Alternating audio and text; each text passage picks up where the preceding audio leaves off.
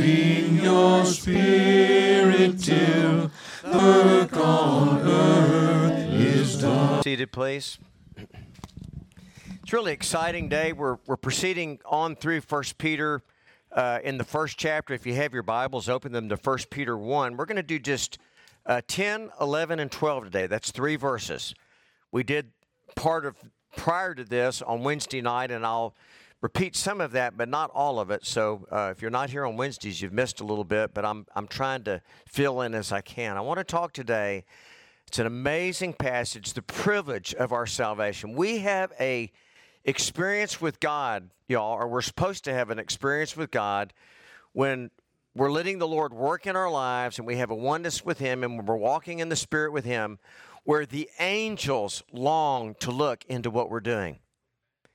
Angels are just mystified by what we do. They marvel at what we do. I, I think even in the Greek it says they kind of tiptoe and lean over, like they're looking into that room to see what is happening here. On Friday night, we sang around uh, Marianne Houston's uh, bed. Marianne is on hospice. That's Doreen's mom. There was, I mean, guess five or six of us. Some of y'all are here in this room. And I reminded them, we, we prayed, we said, Lord, bring your angels to minister to her.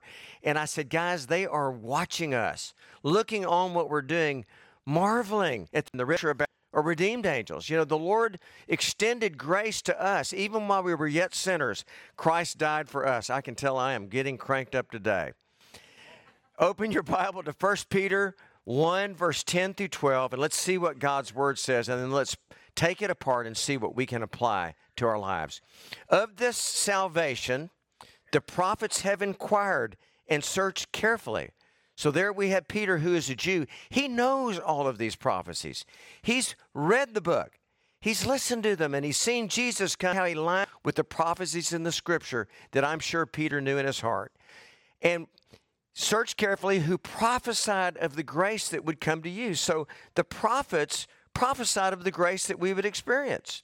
Searching what or what manner of time the Spirit of Christ who was in them was indicating when he testified before him the sufferings of Messiah, the sufferings of Christ, and the glories that would follow. To them it was revealed that not to themselves, but to us, and I'm going to include in us, us, okay? But to us, they were ministering things which now have been reported to you through those who have preached the gospel to you by the Holy Spirit sent from heaven, things which angels desire to look into. Lord, I just pray that today we talk to you, Lord, the way we appreciate you, the way we adore you, Lord, that they will look on as we experience the grace that you've extended to each of us who have put our faith and trust in Jesus Christ. And it is in His name that we pray. Amen. Verse 13, he said, We do not mourn as those who have no hope. Can you give me an amen? I mourned the loss of my mother. I grieved the loss of my father. But I did not mourn and I did not grieve as those that have no hope, because I knew there would be a day when in glory I would be reunited with them. All right?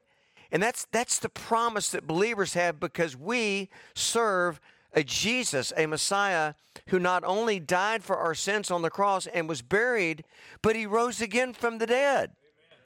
And it and Paul says that our living hope is birth Christ resurrected then what we're doing this morning is in vain.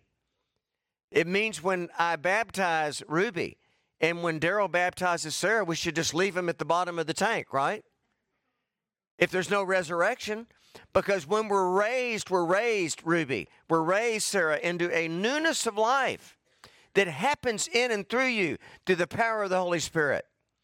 As human beings, we're affected by emotions. We get sad. All right? We can be happy. We can feel a loss. We can feel depressed.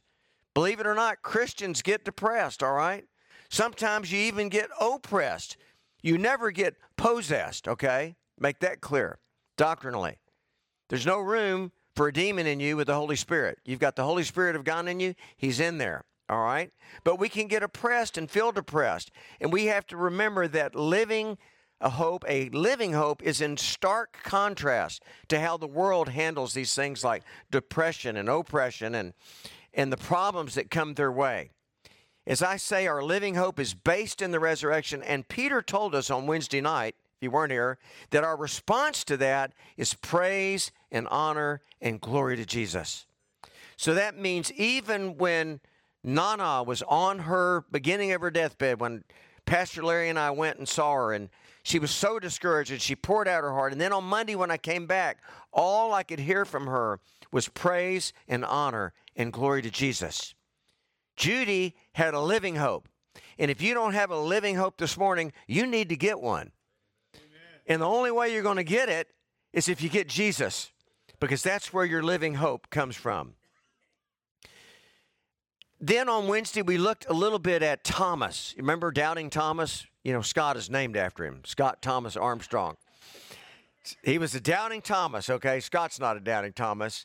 And I, I brought this up because he ended up believing. Thomas, because you have seen me, you have believed. I'm reading John 20, verse 29, and it's right up there.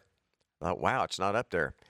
Blessed are those who have seen, have, have not seen, and yet have believed. So he says to us that we're precious when we believe. It's precious because we put our faith and we put our trust in him, him whom we've never seen. We've never seen him, yet we believe in him. And Peter tells us that we can rejoice in the fact that we are going to spend eternity with him. It gives me hope. I'm not excited about the process of dying. Cat laughs. He says, Daddy, you're not afraid of dying. You just don't want to be there when it happens.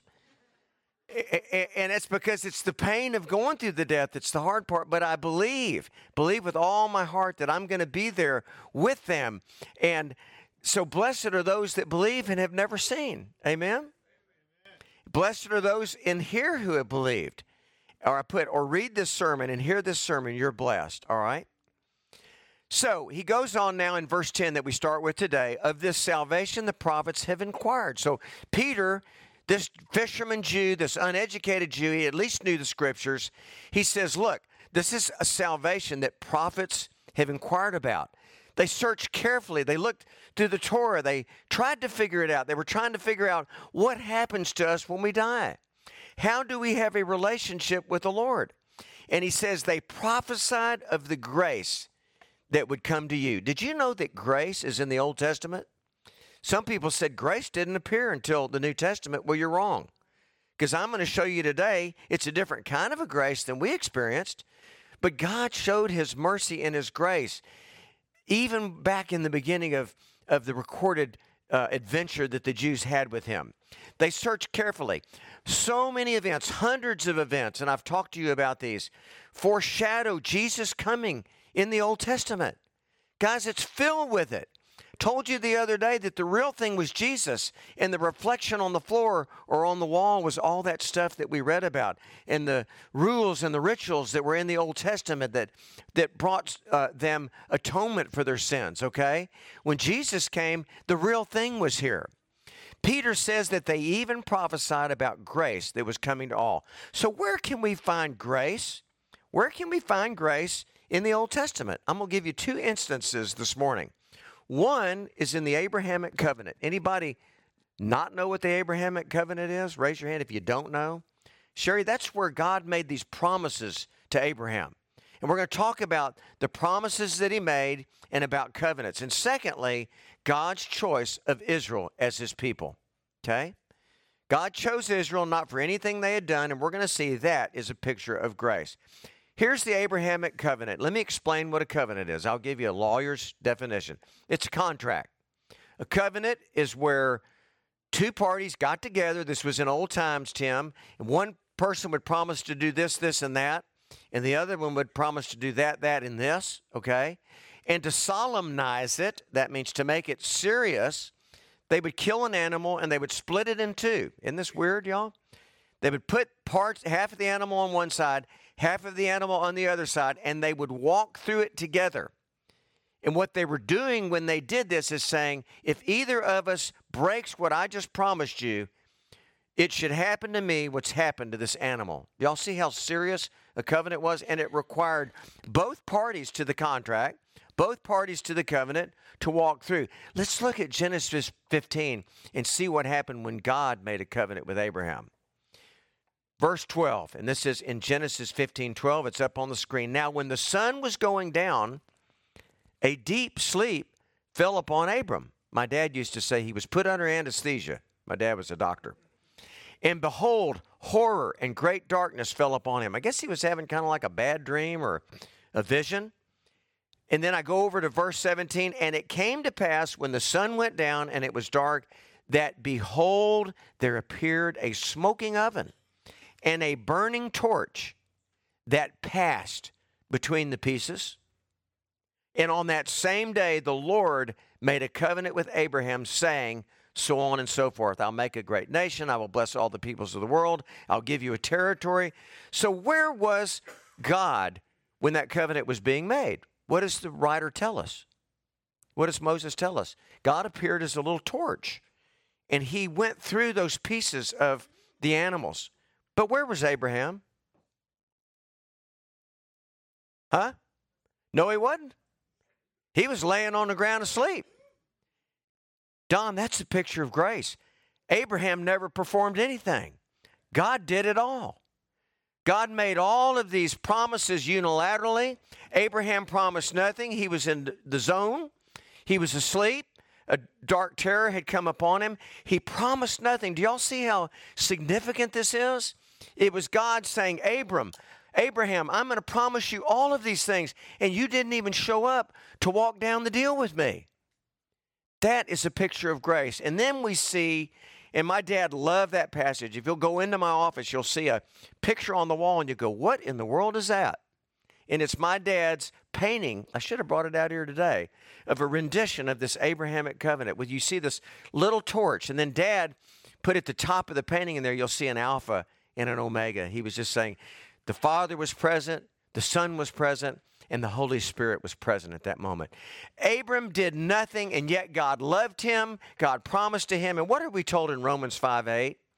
God commended his love to us in that while we were yet sinners, what happened? Christ died for us. Before you ever did anything, when you were a no good bum, okay? Some of y'all were no good bums. I was a no good bum. Some of us still are no good bums, all right? Even while we were yet sinners, Christ died for us. That is grace. Then we go on to God choosing Israel as his people. This is in Deuteronomy 7 7 through 9. You might think, well, why did God choose the Jews? What did they do? Oh man, the Jews must have been real important. I hear people, well, you know, Jews are real good at studying stuff. Yeah, they are. But did God choose them because they could study real well? Did God choose them because they recorded stuff real well? That's not what the Bible tells us. The Lord did not set his affection on you, this is Moses writing, on you, Israel, and choose you because you were more numerous than the other peoples. For you were the fewest of all peoples. He says, You were the nothing of the nothings. And it was because the Lord loved you and kept the oath that he swore to your ancestor that we just read and he brought you out with a mighty hand and he redeemed you. And y'all, he has brought each of us out with a mighty hand and redeemed every one of us who have put our faith in Jesus. If you can agree with that, say amen. And he goes on and talks about what happened and they go out. This reminded me, and I wrote at the bottom of the slide there, Ephesians 2 8 and 9. For by grace ye are saved through faith, and it's not of yourselves. It's a gift of God, not of works, lest any man should boast. I feel like I left something out. I don't, maybe I didn't. Doreen says I didn't. She's my grace lady. So, anyway, it was all grace, okay? It's by grace. I can't, I can't do enough good things. Kathy, you can't bake enough cookies to get that grace, all right? Can't help enough in the kitchen. Can't help enough in the nursery. Can't do all this good stuff. There's one thing you can do receive God's gift to you of His precious Son. That's all you can do. And what a great thing to do. All right? So, anyway, this is what Peter was thinking of. He was thinking of these things about grace. He had understood God's grace because he had denied Jesus three times. And how did God give grace to Peter? So many ways. But one way he showed up, he just says, Peter, do you love me? I, I do, Lord. You know I do. Peter, do you love me? I do, Lord. Do you love me? I do, Lord. He said, then feed my sheep. Take care of my church. Take care of my, my sheep. That's what he told him. Peter had experienced grace and he knew probably he was so confused when he saw the suffering of Jesus. And that's why he talks about this. The prophets, he said, they foretold of the suffering and the glories of the Messiah. I thought that was so interesting. Where do we see the suffering of Jesus? Let's turn over to Isaiah 53, 1 through 3, that's up on the board if you don't have your paper Bible with you. And listen to this Who has believed our report? This is Isaiah writing. 600 years before Jesus. To whom has the arm of the Lord been revealed? For he grew up before him as a tender plant, as a root out of dry ground. He has no form or comeliness. I think that's so peculiar. Sounds like Jesus really wasn't very attractive. And when we see him, there's no beauty that we would desire him. He is despised and rejected by men, a man of sorrows and acquainted with grief. And we hid, as it were, our faces from him and he was despised. We did not esteem him. Isaiah is prophesying of the way God's people, who God had chosen because he loved them, how they had rejected Jesus when he came and saw him as a, a nutcase and as ugly and as not to be esteemed, all right? And it goes on, for surely he has borne our griefs. Think about Isaiah writing this. What in the world could have been going through his mind? He carried our sorrows. We esteemed him stricken, smitten by God, and afflicted. He was wounded for our transgressions. He was bruised for our iniquities. All right? The chastisement for our peace was upon him, and by his stripes we are healed. All we like sheep have gone astray. Boy, this is me. We have turned everyone to his own way, and the Lord has laid on favor on, I'm, I'm sorry, the Lord has laid on him the iniquity of favor, the iniquity of all of us. Y'all ever wondered what Isaiah was thinking when that was coming out of his pen? He thought, What in the world am I writing? It was 600 years before, and he's writing and he thinks, Who am I writing about? What is this about? And Peter remembered those things as Peter saw Jesus suffer and get beaten, and as he saw them come to Garden of Gethsemane and arrest him. And Peter was confused like we get, and he grabbed a sword and cut off the servant of the high priest's ear. And uh, he, did, he then, probably at some point in the night, he remembered he was bruised for our transgressions. He was wounded for me. By his stripes I'm healed. Peter began to get it and understand. And he's writing to us in 1 Peter chapter 1 telling us the prophets told all about this. They told all about grace. They told all about the suffering of the Messiah. It was all in there. And then he goes on to verse 12. This is 1 Peter 1, verse 12. To them it was revealed that not to themselves, but to us they were ministering things which now have been reported to you through those who have preached the gospel to you by the Holy Spirit, sent from heaven, the things which angels desire to look into.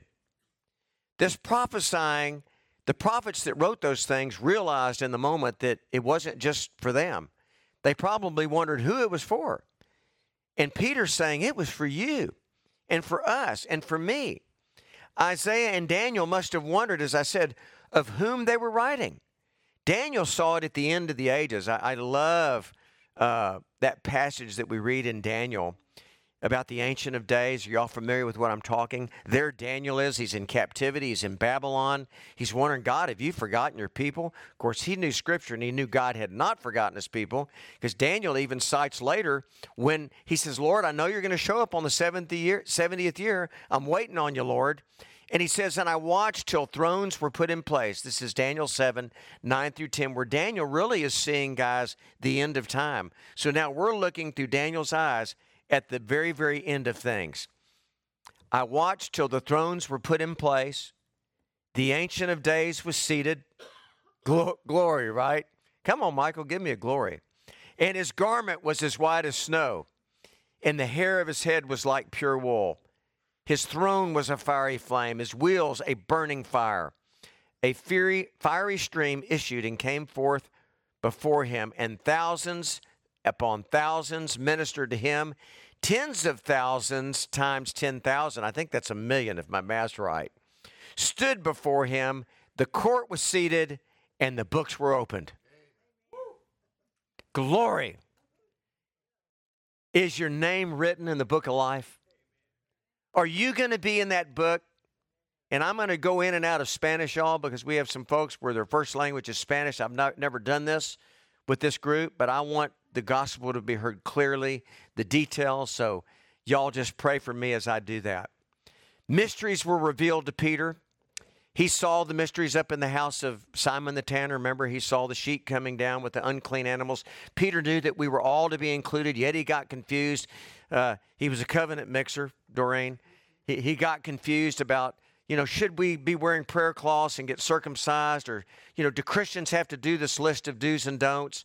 And then yet he would then go and he'd understand grace. And we're kind of that way. We bounce around, you know, and that kind of thing. And he said that angels look on in wonder.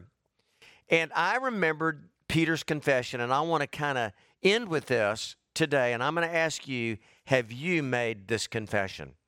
We know that. Uh, they got to a point where people were leaving Jesus.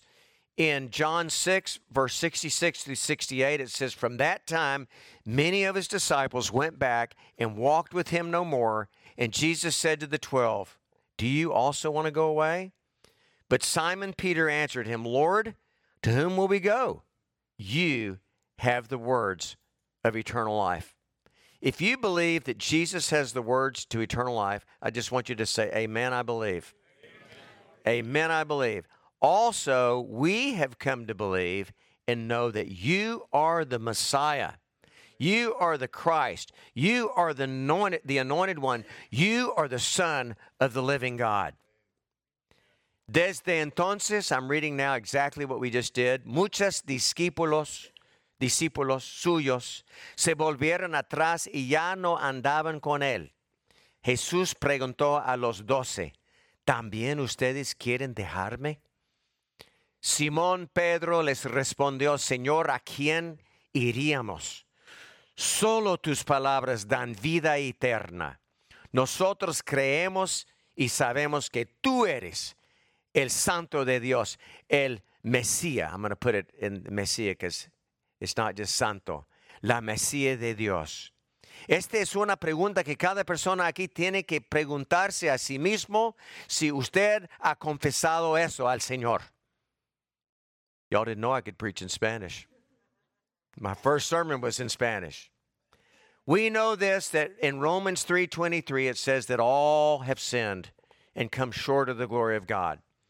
No hay distinción, dice la Biblia en Romanos capítulo 3, versículo 22 a 23. No hay distinción personales de personas. Todos pecaron y están faltos de la gloria de Dios. Cada persona está falta, cada persona falta lo que, que necesitan de, de, ser la persona que deben ser. ¿Me entienden? Am okay? He said, Yep, yep. And so we know that all have sinned, all have fallen short of his glory. There's none righteous, no, not one.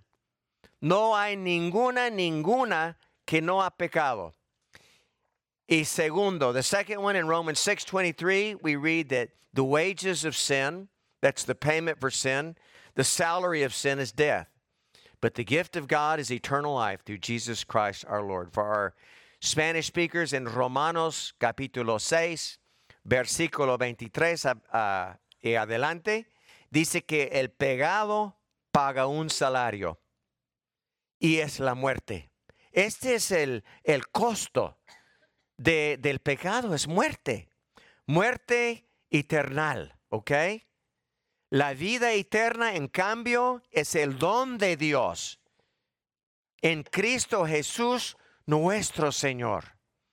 All have sinned.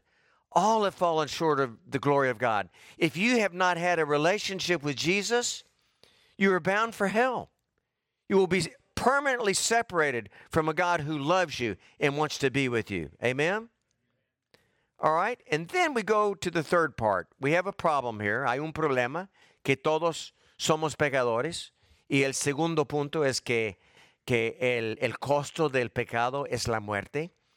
Aquí hay una, una solución. Here we have a solution. Romans 5 8. God commended his love for us in that while we were yet sinners, Christ died for us. Is that what it says up there? No, no, it's in Spanish, right? It says, Pero Dios dejó constancia del amor que nos tiene. Cristo murió por nosotros cuando todavía éramos pecadores. Éramos, not después de que nos, nos sanó. He didn't clean us up uh, after we got cleaned up, okay? He died for us even while we were yet sinners.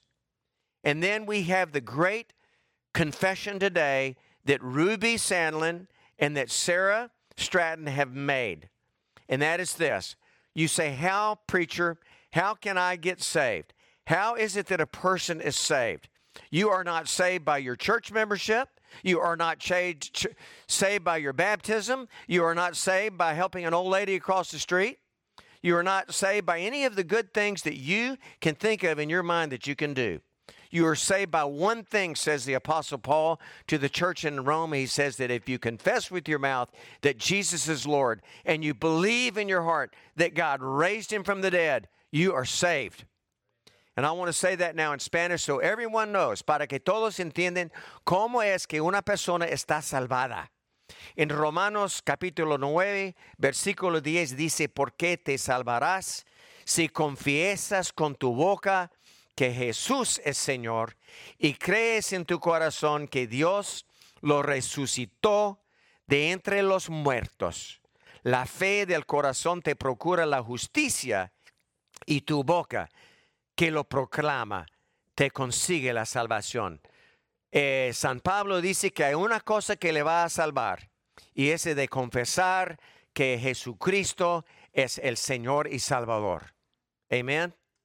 Esa es la única cosa. That is the only thing that will save you. And that is what Ruby did today, or Ruby has done, and that is what Sarah has done. And we are going to memorialize that today by them coming to baptism. They're going to come to the baptismal font, and they are going to show a visual sign. I want to make it clear nothing here is going to save them. They have already been saved. The moment Ruby over time thought, This seems real to me. There's something real about this. I'm hearing this, but I don't know, and I'm scared, and this seems silly. And at some point, she said, I need to do this. I need to say, Jesus, you are Lord of my life. You did that, didn't you, Ruby? We sat and talked about it. All right, Sarah did that. And at that moment in time, they were saved for time and eternity. They received the Holy Spirit of God, all the Holy Spirit they were going to get. All right? They got it all right then, and God began a work in them that He is going to complete. Amen? So that is the message that Peter gives us today. And we're not going to end on that message. We're going to take that message now right up to the baptismal font. Okay? So I think, Scott, you're going to take the uh, service from this point. And uh, girls, y'all can go ahead and get ready. I think we need to have a prayer too. Yeah. Randy, would you please stand and pray a closing of that sermon?